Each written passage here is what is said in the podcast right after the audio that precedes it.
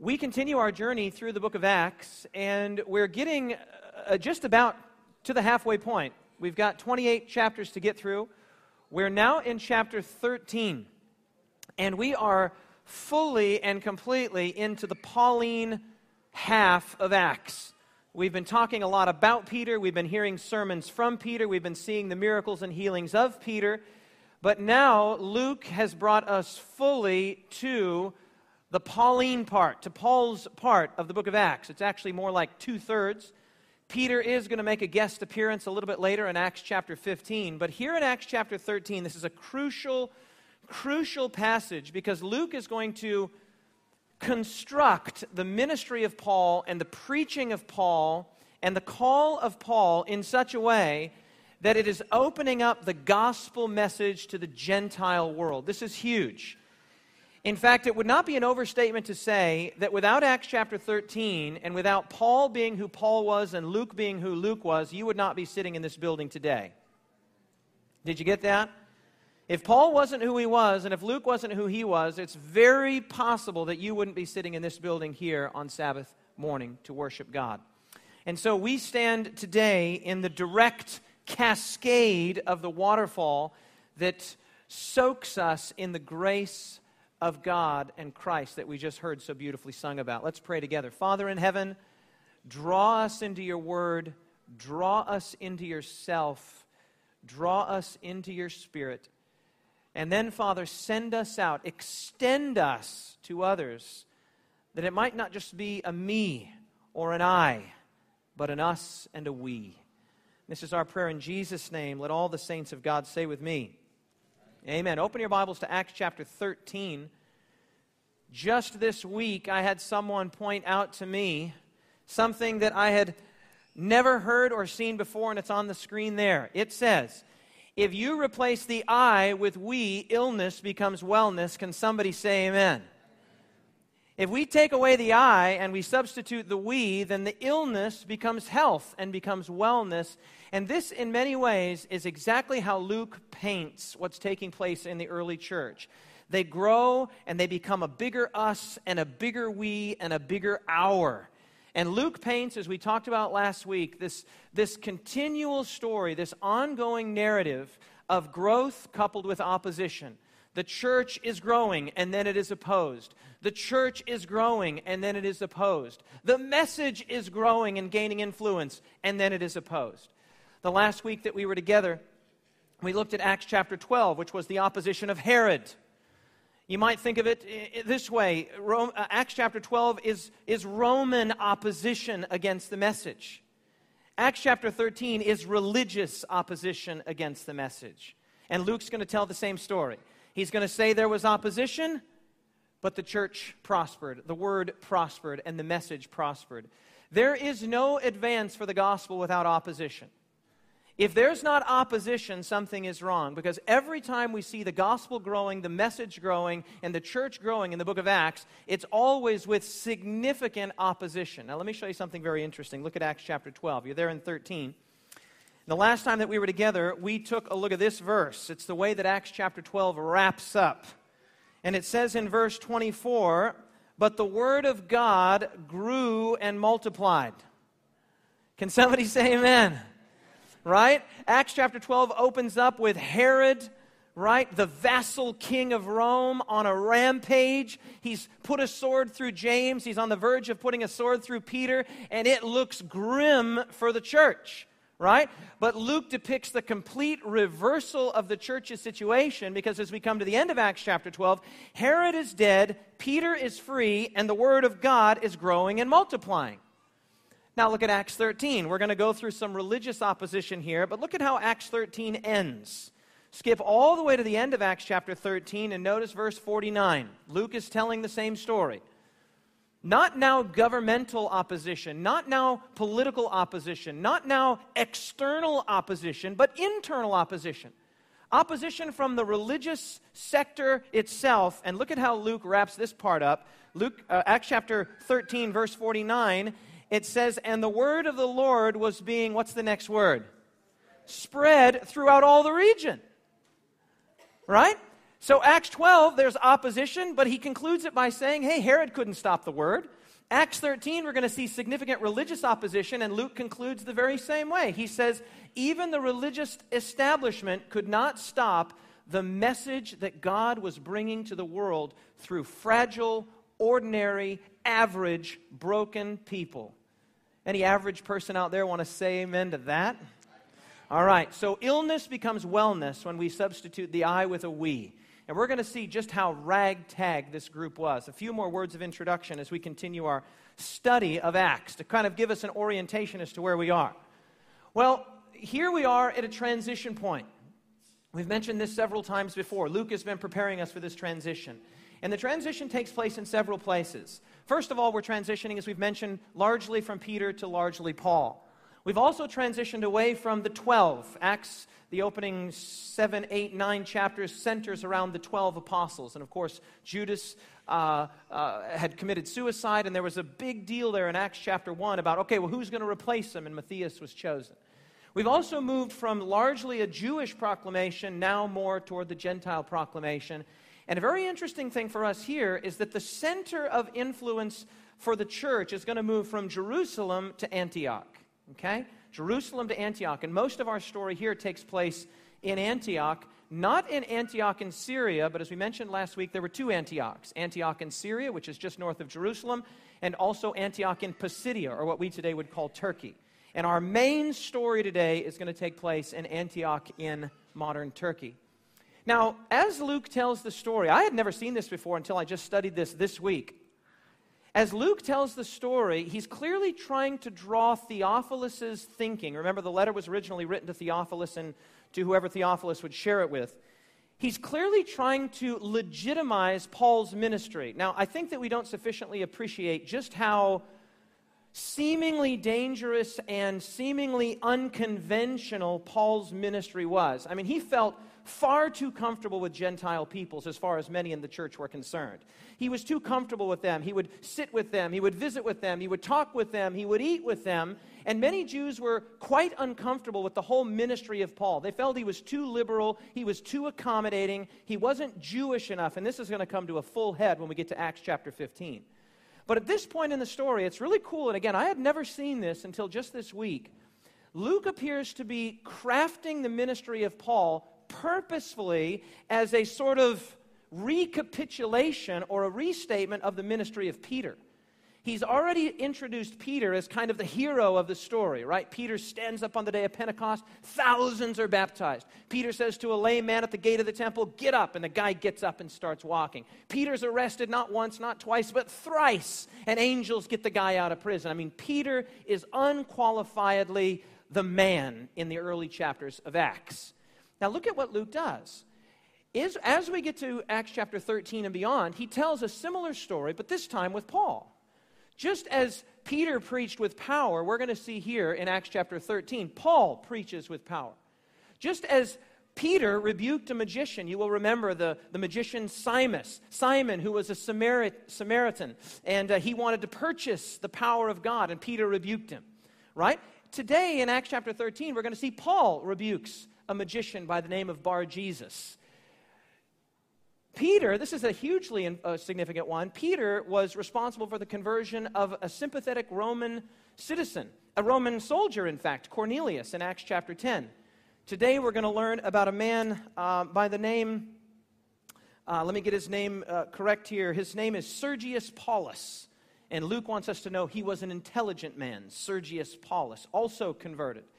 And finally, Peter performs acts of healing, and Luke wants you to know that Paul also performed acts of healing. So it seems, with great intentionality, Luke is telling the story so that the, the listening audience, Theophilus primarily, but also anyone else who would read this epistle, would feel that Paul's ministry to the Gentiles was every bit as important and as legitimate as Peter's ministry to the Jews in and around Jerusalem. With that sort of in mind, we ended with this quotation the last time we were together. We're going to start with it today. Acts chapter 12 says John Stott, and his The Message of Acts, opens with James dead, Peter in prison, and Herod triumphing. It closes with Herod dead, Peter free, and the Word of God triumphing. What did the church say to that? I tell you, I'm saying amen to that. Indeed, one cannot fail to admire the artistry with which Luke depicts the complete reversal of the church's situation. With that in mind, let's go to Acts chapter 13 and verse 1. We're in for a great one today. Acts chapter 13, verse 1. Now, in the church, there was at Antioch, we're going to hear a lot more about Antioch now, there were certain prophets and teachers, and then he gives us a list Barnabas, Simeon, who was called Niger, Lucius of Cyrene, Manaen, who had been brought up with Herod the Tetrarch, and Saul. And they ministered to the Lord, and they fasted. And the Holy Spirit said, Now separate to me Barnabas and Saul for the work to which I have called them. And having fasted and prayed, they laid hands on them, and they sent them away. This week I was reading in a commentary on Acts by a German theologian named Gerhard Krodel, and I couldn't, I couldn't resist sharing this quotation with you. As Acts 13 opens up, we are introduced to what can only be described as a ragtag band of leadership. I mean, this is a motley crew, if there ever was one. You got a Levite from Cyprus, that's the north of Africa. You've got, or not the north of Africa, that Cyrene is the north of Africa. So we've got a Levite from Cyprus, the island that they're about ready to go to. We've got a black man a North African from Cyrene, some guy who's a boyhood friend of Herod Antipas, and a Pharisee educated under Gamaliel, and these are all acknowledged to be spiritual dynamos. Beloved, one of the great things about the church is that from the very inception, it was not made up of a homogenous, entity of people that all look the same, talk the same, acted the same, from the same social demographics, from the same educational demographics, from the same sort of familial pedigree. This was a wild group of people who were unified by a confidence in God and in Jesus Christ. Can somebody say amen? That's what I look when I look out here I see the same thing. Some of you are builders, and some of you are doctors, and some of you are teachers, and some of you are dark skinned, and some of you are light skinned, and some of you are male, and some of you are female, and some of you have lived in Kingscliff for your whole life, and your family's family lived in Kingscliff or the area their whole life, and others of you have just moved here recently. Different people from different countries, from different situations, and yet when God puts his hand on it, he can bless it. Can you say amen? So they call together this ragtag group of prophets they put the hand of God on them, they fast and they pray, and they send them out. Kick them out of the nest. And look at this. I love this. Look at verse 3, how it ends. It says that the church sent them away. Who sent them away? I'm going to ask you again. Who sent them away? Look at verse 4. So being sent away by the Holy Spirit. Now I'm going to ask you again. Who sent them away? The answer is both. And that's what I love here. That in one verse, Luke can say with a straight face, Oh, the church sent these people away on a missionary journey. And in the very next verse, he can say with an equally straight face, Oh, that was the Spirit of God that sent them away. Because in the book of Acts, we see this absolute, you know, inexorable connection between what the Spirit is doing and what the church is doing. If the Spirit's doing a work, the church is doing a work. And if the church is doing a work, the Spirit's doing a work. The Spirit and the church, and the church and the Spirit, and the Spirit and the church, and the church and the Spirit. One and the same. He wants you to know, oh, yeah, it was the church that sent them away. In the very next verse, he says, it was the Holy Spirit that sent them away. Beloved, I want our little humble church here on the southern end of the Gold Coast to be in that kind of connection with the Holy Spirit. That when we're doing something, whether it's setting up an ADRA booth in our local mall, or we're knocking on a door, or we're giving out a Bible study, or an invitation to church, when we're doing something, it's the same thing the Holy Spirit is doing. And if the Holy Spirit is working in some area, some nook, some cranny of our community, that our church is also there working. Can you say amen? I just want that connection between us and the Spirit. And I challenged the pastoral staff this week. I said, Daniel and Jared, we need to pray. And I'm challenging you as a church to pray. Let's be deep in prayer. I love one of my favorite statements from Ellen White is where she says, Satan does not fear unprayed for plans. We can plan, we can plot, we can strategize. We've got our small group leaders orientation meeting this Sabbath, and the whole thing will be worse than dung if it's not prayed up and prayed with passion by the members and the leadership of the church. Can you say amen? They didn't just send these people out. It said that they fasted and they prayed and they put hands on them. And when they were sure that they were prayed up and that they were in synchronicity with the Spirit, they sent them out. And Luke says it was the Spirit that sent them out. Now, when they go out, as we just mentioned, the very first thing they encounter is significant opposition. Okay? Verse 4. Here we go. Verse 5. Here we go. When they arrived in Salamis, They preach the word of God in the synagogues. I love this. The gospel doesn't leave things intact. The gospel doesn't leave things intact, right? If you had a life before the gospel, your life after the gospel is not intact with your life before. Some of you had friends before the gospel, and all of a sudden you turned your life over to Jesus, you made him number one in your life, and you started trusting and looking to him, and you looked around, and many of your former friends and your former life and your former situation, they disappeared. That which was whole and complete and intact, when the gospel came, it was no longer intact. This is exactly what Jesus meant when he said, Did you think I came to send peace? Are you kidding? I didn't come to bring peace, he said. What did he come to bring? He came to bring a sword.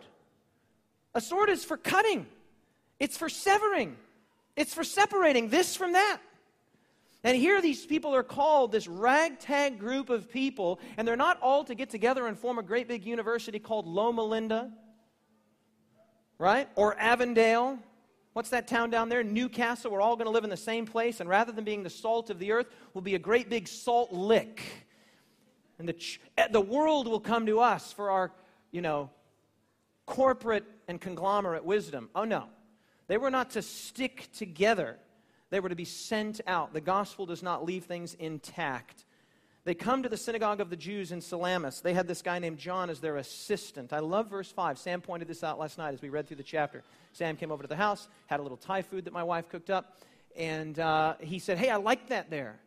It says that John in verse 5 was the assistant. We see mentorship in the early church. We see people with intentionality drawing new leaders and, and people that will be the future leaders of the church. I think we don't do enough of that in this church. I was thrilled that Carolyn was asked to do the children's story, and she got cheeky and she got her daughter to do it. Is that what you did? I don't think we do enough mentorship of our young people in this local church. I'm just going to put that out there. I'm doing my best over there in the teen Sabbath school class, and uh, the ratio of words that I say to the words they say are about 10,000 to 1. But I'm working on it. I'm working on it, and I'm committed. Absolutely committed to the young people of this church. Are you committed to the young people of this church? Okay, well, the, well, if we really want the young people of this church to be involved and passionate about what's taking place in here, they're going to need to do more than just come and sit down and watch the preacher. They're going to need to be invested, they're going to need to be involved, and they're going to be mentored. They need to become our assistants. And I'm not talking about when they're 25, 26, 27, and 28. I mean when they're 12, 10, 11, 13, 14, 15, 16, and beyond. Can you say amen, church? And I know that two of my oldest members here, where's Agnes? You're going to be happy with that, aren't you, Agnes? Happy to have the young people doing something. Absolutely. He was the assistant, verse 6. Now, when they had gone through the island to Paphos, they found a certain sorcerer, a false prophet who's a Jew whose name was Bar Jesus, that means son of Jesus, who was with the proconsul Sergius Paulus, and I love this, an intelligent man, Sergius Paulus. This man called for Barnabas and Saul and sought to hear the word of God. So they hear that Paul's in town, they hear that Barnabas is in town, and so the proconsul, which was basically the governor of the island, or at least the governor of Salamis. The map's not super easy to see, but this is Paul's first missionary journey. They're here in Antioch, Jerusalem would be right here. Here's Syria, here's modern day Turkey, here's the Bosphorus Strait. Europe is that way, right? And so, what they're going to do on this first missionary journey is sail to the island of Cyprus. By the way, this is where Barnabas is from. Barnabas is from Cyprus. So, in many ways, he's saying, hey, let's go back to my town. Let's go back to my family. Let's go back to my community. I want my community to hear the gospel. And Paul's like, sure, let's go. Let's go to your hometown. Let's go preach the gospel there. And the first place they show up is this place called Salamis. And there's an intelligent man there by the name of Sergius Paulus. And Sergius Paulus pulls up into town. And the word on the street is that there's these new, fresh, exciting gospel preachers that have come into town. And immediately, the local false prophet, Bar Jesus, becomes envious and jealous. And he's trying to protect and insulate Sergius Paulus, the head of the island, or at least the head of Salamis, from the influence of these people. Paul recognizes immediately that he is not wrestling with Bar Jesus, he's wrestling with principalities and powers and spiritual wickedness in high places. I had a meeting just this week with one of you sitting in this room. You are under attack, and I said to you, and I'll say it again, I'll say it to the whole church. If you're going through difficult times, if you're going through opposition, this is the way that Luke paints the picture. It's not just human opposition that we're up against here. If you place yourself firmly on the side of the Lord Jesus Christ and of His Word, you are not only fighting a human battle, there is a satanic, demonic conspiracy against you and against your family. Do you hear what I'm saying? It's exactly what takes place here. As soon as these guys rock up and the, the governor of the island hears and he's interested, he calls for Paul and Barnabas. This guy immediately tries to discredit. Now, watch what happens, man. Paul was no mealy mouthed preacher, I'll tell you that right now. Verse 8 but Elymas, the sorcerer, for so his name is translated, he withstood them. There you go. There's the opposition. They're sent out, but here comes opposition, not just from a man, not just from a Jewish false prophet, but from Satan himself. And Paul's going to say so. Withstood them, seeking to turn the proconsul away from the faith. Look at this. This is one of the great lines. Then Saul, who was also called Paul, filled with the Holy Spirit, looked intently at him. Oh man, I wish I could see this in a movie. This would be a great movie scene right here. He looked intently at him. And he said, Look at this. This is, he's no weenie. He's no wuss, Saul, Paul. Oh, full of all deceit and fraud, you son of the devil, you enemy of all righteousness, will you not cease perverting the straight way of the Lord? And now indeed the hand of the Lord is upon you, and you're going to be blind, not seeing the sun for a time. Can you see that in your mind's eye, man? Would that make a great movie scene? And immediately a dark mist fell on him, and he went around seeking someone to lead him by the hand. I love this because just three chapters before, four chapters before, it was Saul who was blind and looking for someone to lead him around by the hand. Saul knows what he's doing. He knows that sometimes the best way to see is to become blind. To become blind to what you used to know, to become blind to what you used to think, to become blind to what you used to value, to become blind to the things that used to be important to you. Sometimes that is the very best way to see. What does the old hymn say? I was blind, but now what? I see. So Saul here is not cursing him indefinitely. That's not God's MO. God's not out to kill people, curse people, and make them blind. When Jesus showed up on the earth, he didn't make one person blind, but he made several blind people see. Can you say amen? So this is not an MO for God to be cursing and, and punishing and hurting people. No. Saul says, Hey, I know about blindness. I know about thinking you're doing the right thing when you're actually doing the wrong thing. I have been there in that moment of darkness and despair, and you need to be blind for a time so that eventually, when that blindness recedes, you will be able to see as you are. Boom, he's blind, and he's looking for someone to lead him around by the hand. And I'm sure with a smile of satisfaction, Saul could watch Simon Bar Jesus or Bar Jesus walking away and say, I hope he ends up where I ended up. I hope his blindness leads him to see what I've learned to see. Well, then the proconsul believed. I love Luke. In classic understatement here, he just says, That worked. Don't you love it? Yeah, he believed. That worked. When he saw what had been done, he was astonished at the teaching of the Lord. All right, so now they move on. They move on from Cyprus here. They go briefly to Paphos, and they're going to head here. They're going to sail north and west. Verse 13. Now, when Paul and his party set to sail from Paphos, they came to Perga in Pamphylia. Here we are, right? Southern Turkey. Perga in Pamphylia. They came to Antioch in Pisidia and went into the synagogue on the Sabbath, Sabbath day and sat down. Now, it's not on this map, but Saul is from a town called where? Where is he? Where's he from? Saul is from Tarsus. And Tarsus, if it was on the map, would be about right here. Right? So, so Saul's in his home territory. He knows the Jewish thinking of, of the people in Asia Minor, modern day Turkey. In other words, he's, he's, he's in his home area. Not exactly, he's about 200 miles away from his actual house, but he knows how these people think. He knows what these people value. He knows how to speak their language. And we're going to see just how uh, he leverages that knowledge here. Verse 4 But when they departed from Perga, they came to Antioch and Pisidia, and when they went into the synagogue on the Sabbath day, they sat down. And after the reading of the law and the prophets, the rulers of the synagogue sent to them and said, Men and brethren, if you have any word of exhortation for the people, say on. They recognized that there were visitors there, Jewish visitors, and so in an act of providence, they invite Paul to preach. Paul, do you have anything you'd like to say? In fact, he did, verse 16. Then Paul stood up and motioning with his hand, he said, What are the first three words out of his mouth? Men of, what's the next word there? Okay, let's say it together again. Men of, what's the word? Israel. Not once, not twice, not three times, but four times over the course of this sermon. By the way, this is the first and only sermon. This is the first sermon that Paul's recorded as preaching in the whole book of Acts. There's 30 speeches in the book of Acts, and Saul records, or Paul, 11 of them. Okay? This is the first and only one that's recorded of how Saul preached in a synagogue. That's it. We're told that he went into other synagogues and that he preached. And Luke, obviously, the book can't be, you know, hundreds of chapters. So you get a feel that when Paul went into a synagogue, whether it's here or in Berea or in Iconium, this is the kind of thing he would say because he's speaking to Jewish people. People he knows how they think, he knows their language, he knows their background, he know so he, he knows what to say.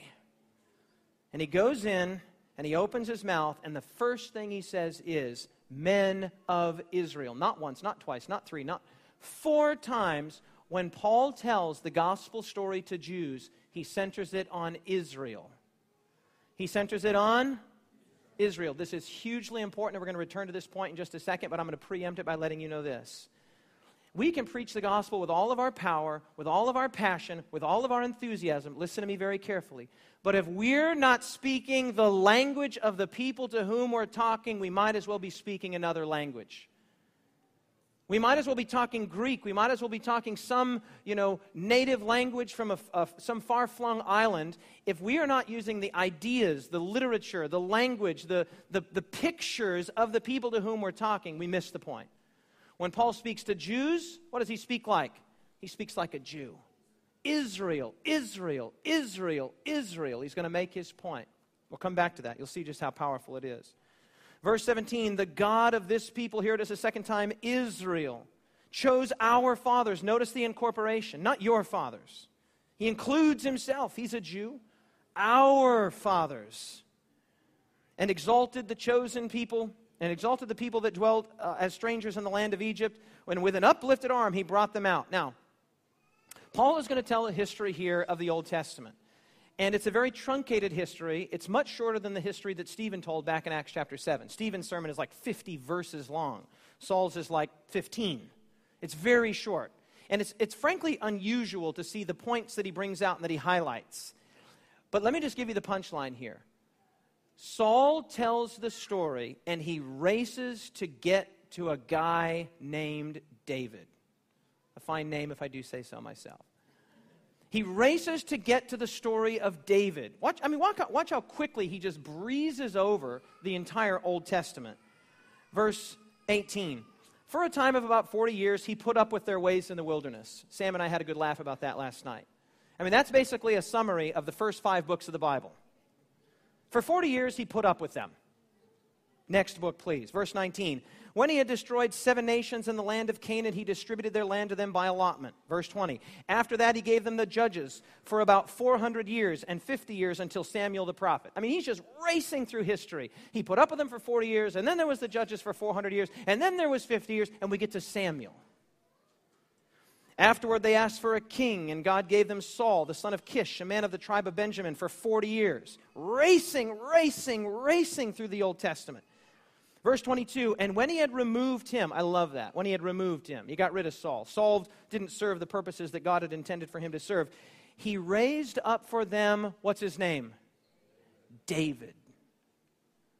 I mean, look at, look at how that's a, that's a fairly short version of much of the Old Testament. It's about three and a half verses he gets to David. He raised up for them David as what was David? He was a king to whom also he gave testimony and he said, and it's as if Paul just wanted to get to this verse I have found David, the son of Jesse. Say these words with me if you would. A man after my own heart. That is, for Saul, in this particular situation, in this particular context, I keep saying Saul, Paul, that is for Paul, in this particular context, in this particular situation, that is the summary of the Old Testament. God put up with them for 40 years. There was 450 years of judges. Then there was Saul, and then there was David. David was the king. Oh, and by the way, he says, David was the guy who had a heart after God's own heart. And look at this huge jump that he makes. From David, verse 23 From this man's seed, according to the promise, God raised up for, here it is a third time, Israel, a Savior. And what's his name? Jesus. Look at that history. What a strange way to tell the history of Israel. I guarantee you wouldn't tell it that way. I wouldn't tell it that way. Hey, what's the history of the Old Testament? Oh, well, there was that 40 year thing, and then there were the judges for like 450 years, and then there was that 40 year thing, and then there was the Saul thing, and then there was, uh, uh, th- then there was the Samuel thing, then there was the Saul thing, and then there was David. And David was a man after God's own heart. And then he says, and after David was Jesus. Quite a selective history. Saul Paul, excuse me, is getting to the point. He's getting to the point that Jesus is the true king of Israel. I want to say that again. Jesus is the true king of Israel. What made David a mighty king was not his, you know, his prowess on the battlefield. What made David a mighty king was not his economic prowess or even the restraint that he showed when he could have whacked Saul many times. Now, this, this is not what made David so special. This is not what made David such a great king. This was not the thing that God looked down and said, He's so great with economics. He's so great with a sword. He's such a great leader. He's a man after my own heart. No, there was something about the spirit of David something about his brokenness, something about his woundedness, something about his service. He said, That guy has my heart. And that foreshadows, that anticipates the one who would come. In Psalm 40, verse 8, it says, Speaking of Jesus, Psalm 40, one of the ancient prophecies Behold, I come, it is written in the scroll of the book of me.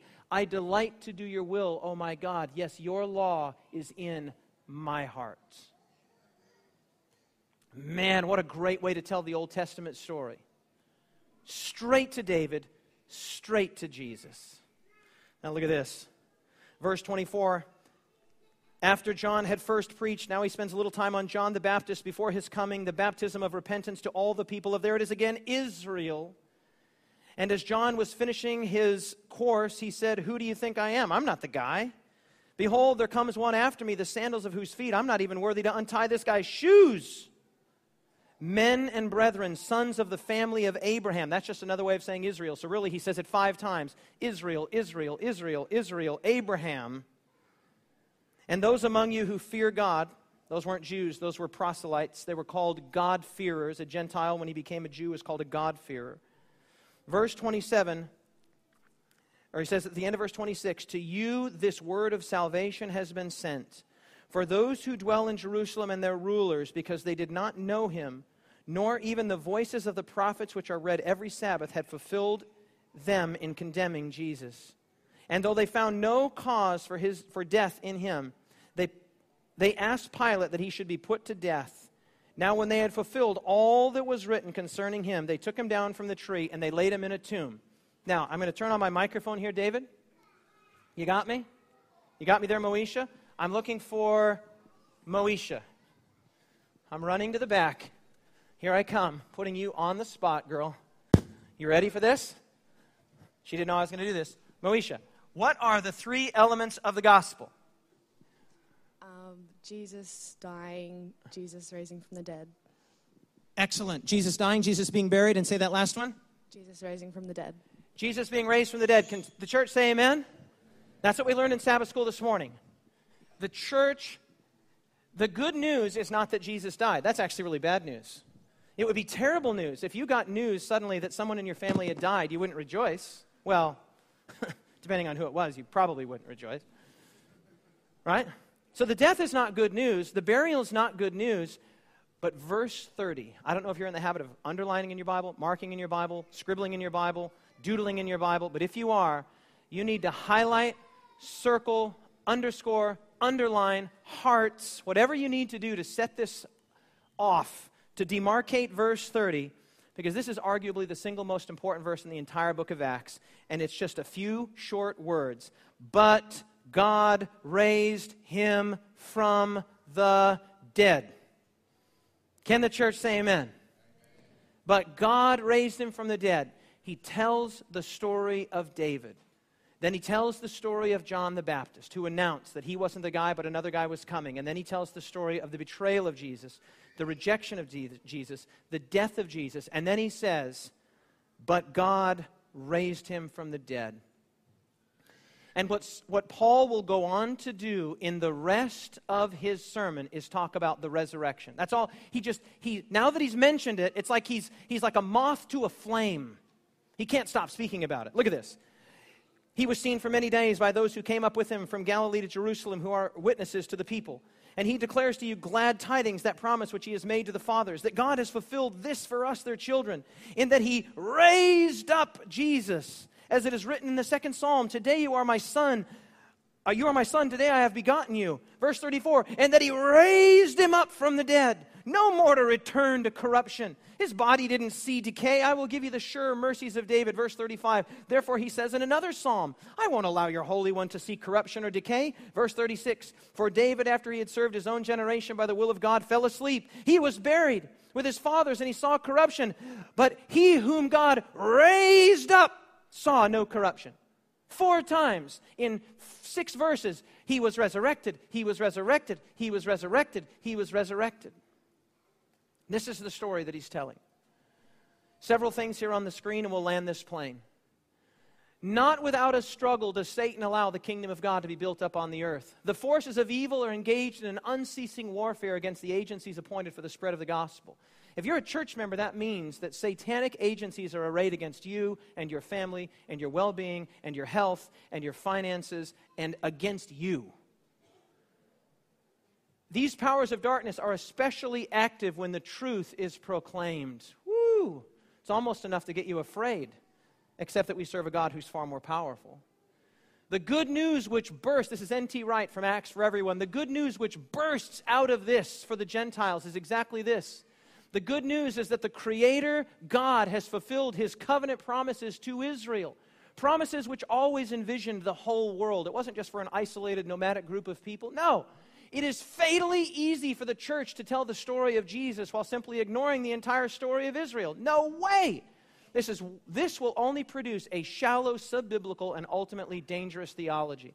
I don't know how many of you went to the North New South Wales camp meeting last year, but if you did, and you were in the meetings that I did in the Connections tent on Romans, you saw just how crucial it is when we tell the story of Jesus that we're telling the story of Israel. In fact, I'm going to go out on a limb and I'm going to say if you think you know the story of Jesus and you don't know how Jesus is the fulfillment of God's covenant promises to Israel, I'm out on a limb. Here we go. I'm going to say it. You don't know the story of Jesus. You don't know it. At least you don't know it the way that Paul told it. You don't know it the way that Matthew told it, that Mark told it, that Luke told it, that what, and you might know it in your own simple, wonderful way. Hey, I'm not here to condemn you for knowing it in your own simple way. There's nothing wrong with that. But beloved, if you've been sitting in a Seventh Day Adventist church for two, three, four, five, six, ten, twenty years, and you can't tell the story of Jesus the way that the gospel writers tell the story of Jesus, something is wrong. Amen. Nothing wrong with being a baby while you're a baby. Nothing wrong with living at home when you're a teenager, right? But if you're a 35 year old or a 40 year old still living at home and can't hardly find the book of Nehemiah in your Bible, something is wrong. Now, if you're a 35 or a 40 year old that just came into church last week or two weeks ago, Kim, you're off the hook. If you can't find the book of Nehemiah, you're fine. All right, but I had lunch this last week with Sister Agnes, who's 97 years young, and I have a basic expectation of Agnes that she can find the book of Nehemiah in the Bible. Could you do that, Agnes? Of course she could. Right? Beloved, I want to tell you something. If we're telling the gospel story, we should tell it the way that the Bible actually tells it and not some figment of our imagination that we made up where Jesus is the nice guy that just shows up and makes everything right. No, Jesus is the fulfillment of God's covenant promises to a group called Israel. That is the story of the Bible. Can somebody say amen? You! Context, context, context, context, beloved. I want to tell you. I don't know who you're talking to, but if you're talking to a tradie talk like a tradie, right? If you're talking to a professor, you talk like a professor. If you're talking to a teenager, as impossible as this seems, parents, try and talk like a teenager. If you're talking to a single mom, talk like a single mom. If you're talking to somebody from Indonesia, try to talk like an Indonesian. If you're talking to a medical doctor, try and talk like a medical doctor. If you're talking to a couple that's been married for longer than most of us have been alive, talk like that. Right? When Jesus spoke to Peter, James, and John, he said, I'll make you fishers of men.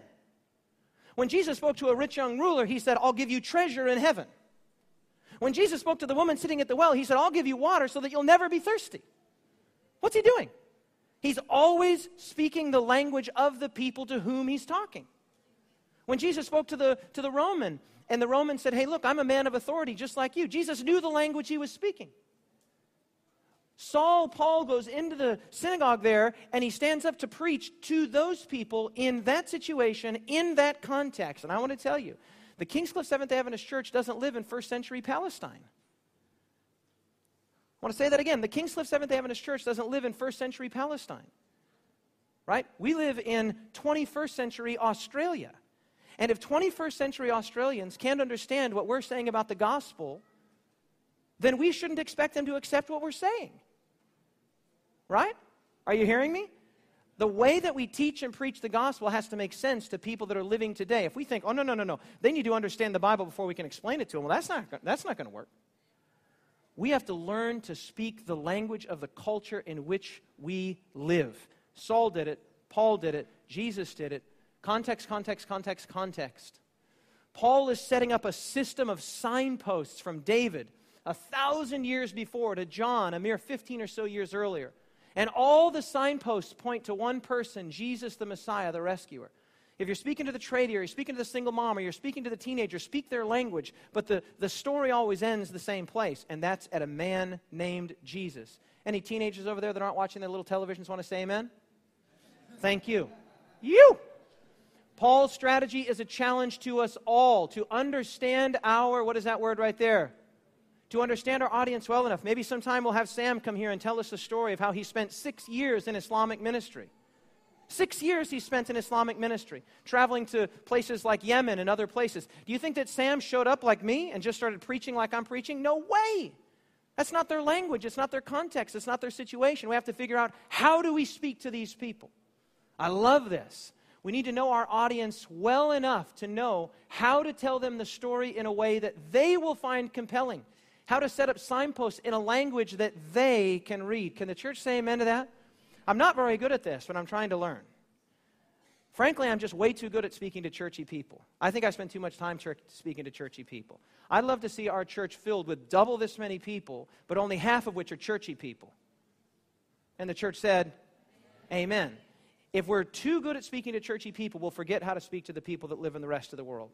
And that will be a disservice to us. We have to learn to speak their language. I spend probably two sessions a week down at the local skate park. Well, I got to tell you, man, I've been going there now probably 15, 20 sessions down there over the course of the last several months to the Coolangatta Skate Park. And even though I'm 42 years young, I can still do a few tricks on a skateboard. And I go down there and I just carry myself really quiet, really nice, really friendly, helping kids, giving them words of encouragement. And it's taken a little while. There's sort of a hard, crusty group out there, and then there's a harder and crustier group. But over time, you, they say, "Oh, this guy can skateboard. This guy's a nice guy." And oh, now I go there. Oh, hey, Dave, how you doing? How are things? Oh, yeah, things are going great. How's this? How's that? I'm developing a, developing a relationship with people. Now, don't get me wrong. I'm not dropping the f bomb and the s bomb and the d. I'm not doing all that. But I know how to speak to skateboarders, and I don't speak to them like I'm speaking to you right now. Are you with me? How are we going to win these people? We've got to speak their language. Saul went into that synagogue and he knew exactly how to get to them. He said, Israel, Israel, Israel, Israel, Abraham. Jesus said to the fishermen, fishers of men. Jesus said to the woman, water that will make you not thirsty. Jesus said to the rich young ruler, I'll give you treasure. If we are only speaking churchy language, we will only be speaking to churchy people. Have I said enough about this? You! All right. Let's, let's land this plane. Let's land this plane. Look at this verse 39, last verse, I'm, uh, second to the last verse I'm going to read you. I'm not going to go all the way to the end for those of you that are gauging how much time this has taken. Verse 39, and by him every, no, no, no, no, verse 38. Therefore, when Paul draws all of this to a close, the story of David, resurrection, resurrection, resurrection, resurrection, four times, when he draws it to a close, verse 38, he says, Therefore, this is what I'm really trying to tell you. Let it be known to you, brethren, that through this man is preached the forgiveness of sins. What's preached through this man, everyone? Forgiveness. You've got your Connect cards in your hand right there. Jared, can you put one in my hand? I want you to take out your Connect cards and I want to talk to you about forgiveness. Take out your Connect cards. I want to talk to you about forgiveness. When Paul tells the gospel story, raise your hands nice and high. I've got my boys here handing out Connect cards. I want to talk to you about forgiveness today. Man, Paul told that story. Paul told that history. Paul delivered that context. But his punchline was forgiveness. I'm going to say it again his punchline was forgiveness. Here's a clever little quote from N.T. Wright. I want to direct your attention to the screen. This isn't simply a history lesson with a new ending, says N.T. Wright. This is a history lesson which is rapidly turning into a warning. A warning. A warning. Something new is happening right under your nose, Saul is saying. Paul is saying. Something new is happening right under your noses, and unless you join in, you're going to miss out on this new thing that God is doing. God is doing a new thing, and that new thing is something that He planned and promised long before. When this happens, when this new amazing thing happens, it isn't just something that you might think about in long winter evenings and discuss over a drink with your friends, like the question of which was the best rock group in the last 30 years, or what to do about crime, or why the price of beetroot has dropped.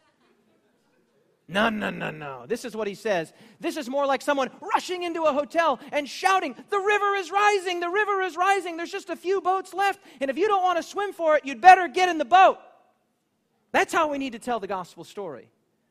Right? We're not just talking about business as usual, we're talking about life and death and cancer and disease and car accidents and pain and suicides and people need rescuing and people need forgiveness. And if we don't learn how to speak forgiveness and we don't learn how to speak rescuing in their language, we might as well be speaking Spanish or Italian or some other dialect that they don't know.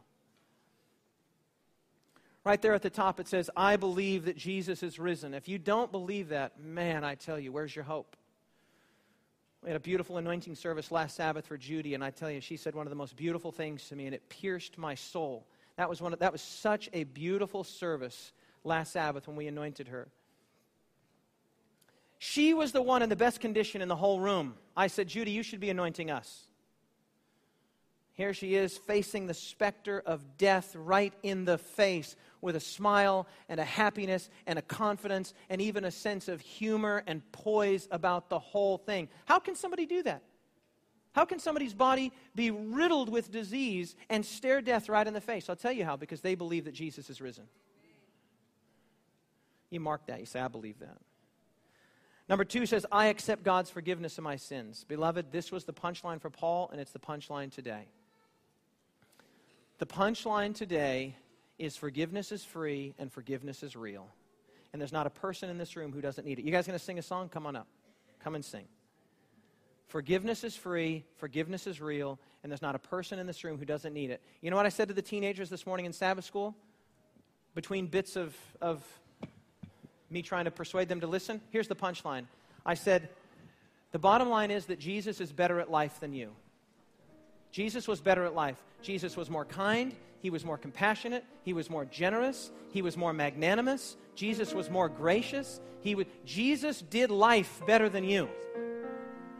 And he offers to be your representative. He offers to forgive you for your sins and be your representative. And today I want to let you know I don't know what you've done, but I got an email just this morning and it crushed my soul. Woke up this morning, pulled out my phone, which is still lost, got an email from a good friend of mine who's a counselor in the United States telling me this horrific story that it pains me to even bring up.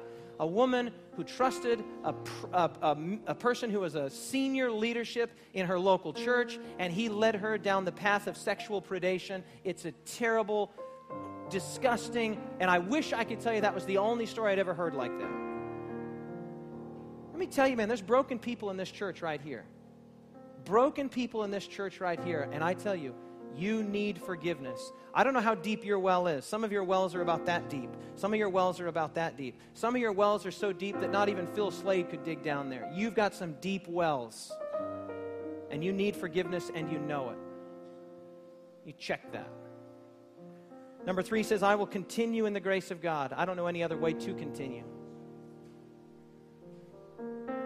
It says there in verse 43, they continued in the grace of God. That's the only way to continue. And I'm inviting you to continue in the grace of God, continue in the goodness of God. Number four says, I know that I'm called to spread this word of resurrection, grace, and forgiveness. I hope you know that. And I hope you know that you're called to do it in a language that's meaningful to the person to whom you're speaking. And finally, the final verse there in Acts, the final section says that they were all filled with joy and the Holy Spirit. And you say, I want to be filled with joy and I want to be filled with the Holy Spirit. I don't know if any of that resonates with you, but as I studied Acts 13, I said, I know that Jesus is risen. I know that I need forgiveness. I will continue in the grace of God. I know that I need to be spreading this word of grace and forgiveness and resurrection, and I want to be joyful and I want to be filled with the Holy Spirit. If that resonates with you, I invite you to fill that in. And as we sing our final song, you hand those cards in. Hand them in with prayer, hand them in with humility, and hand them in with sincerity. Because Jesus, here it is right here, because Jesus is risen. Can the church say amen? Hallelujah.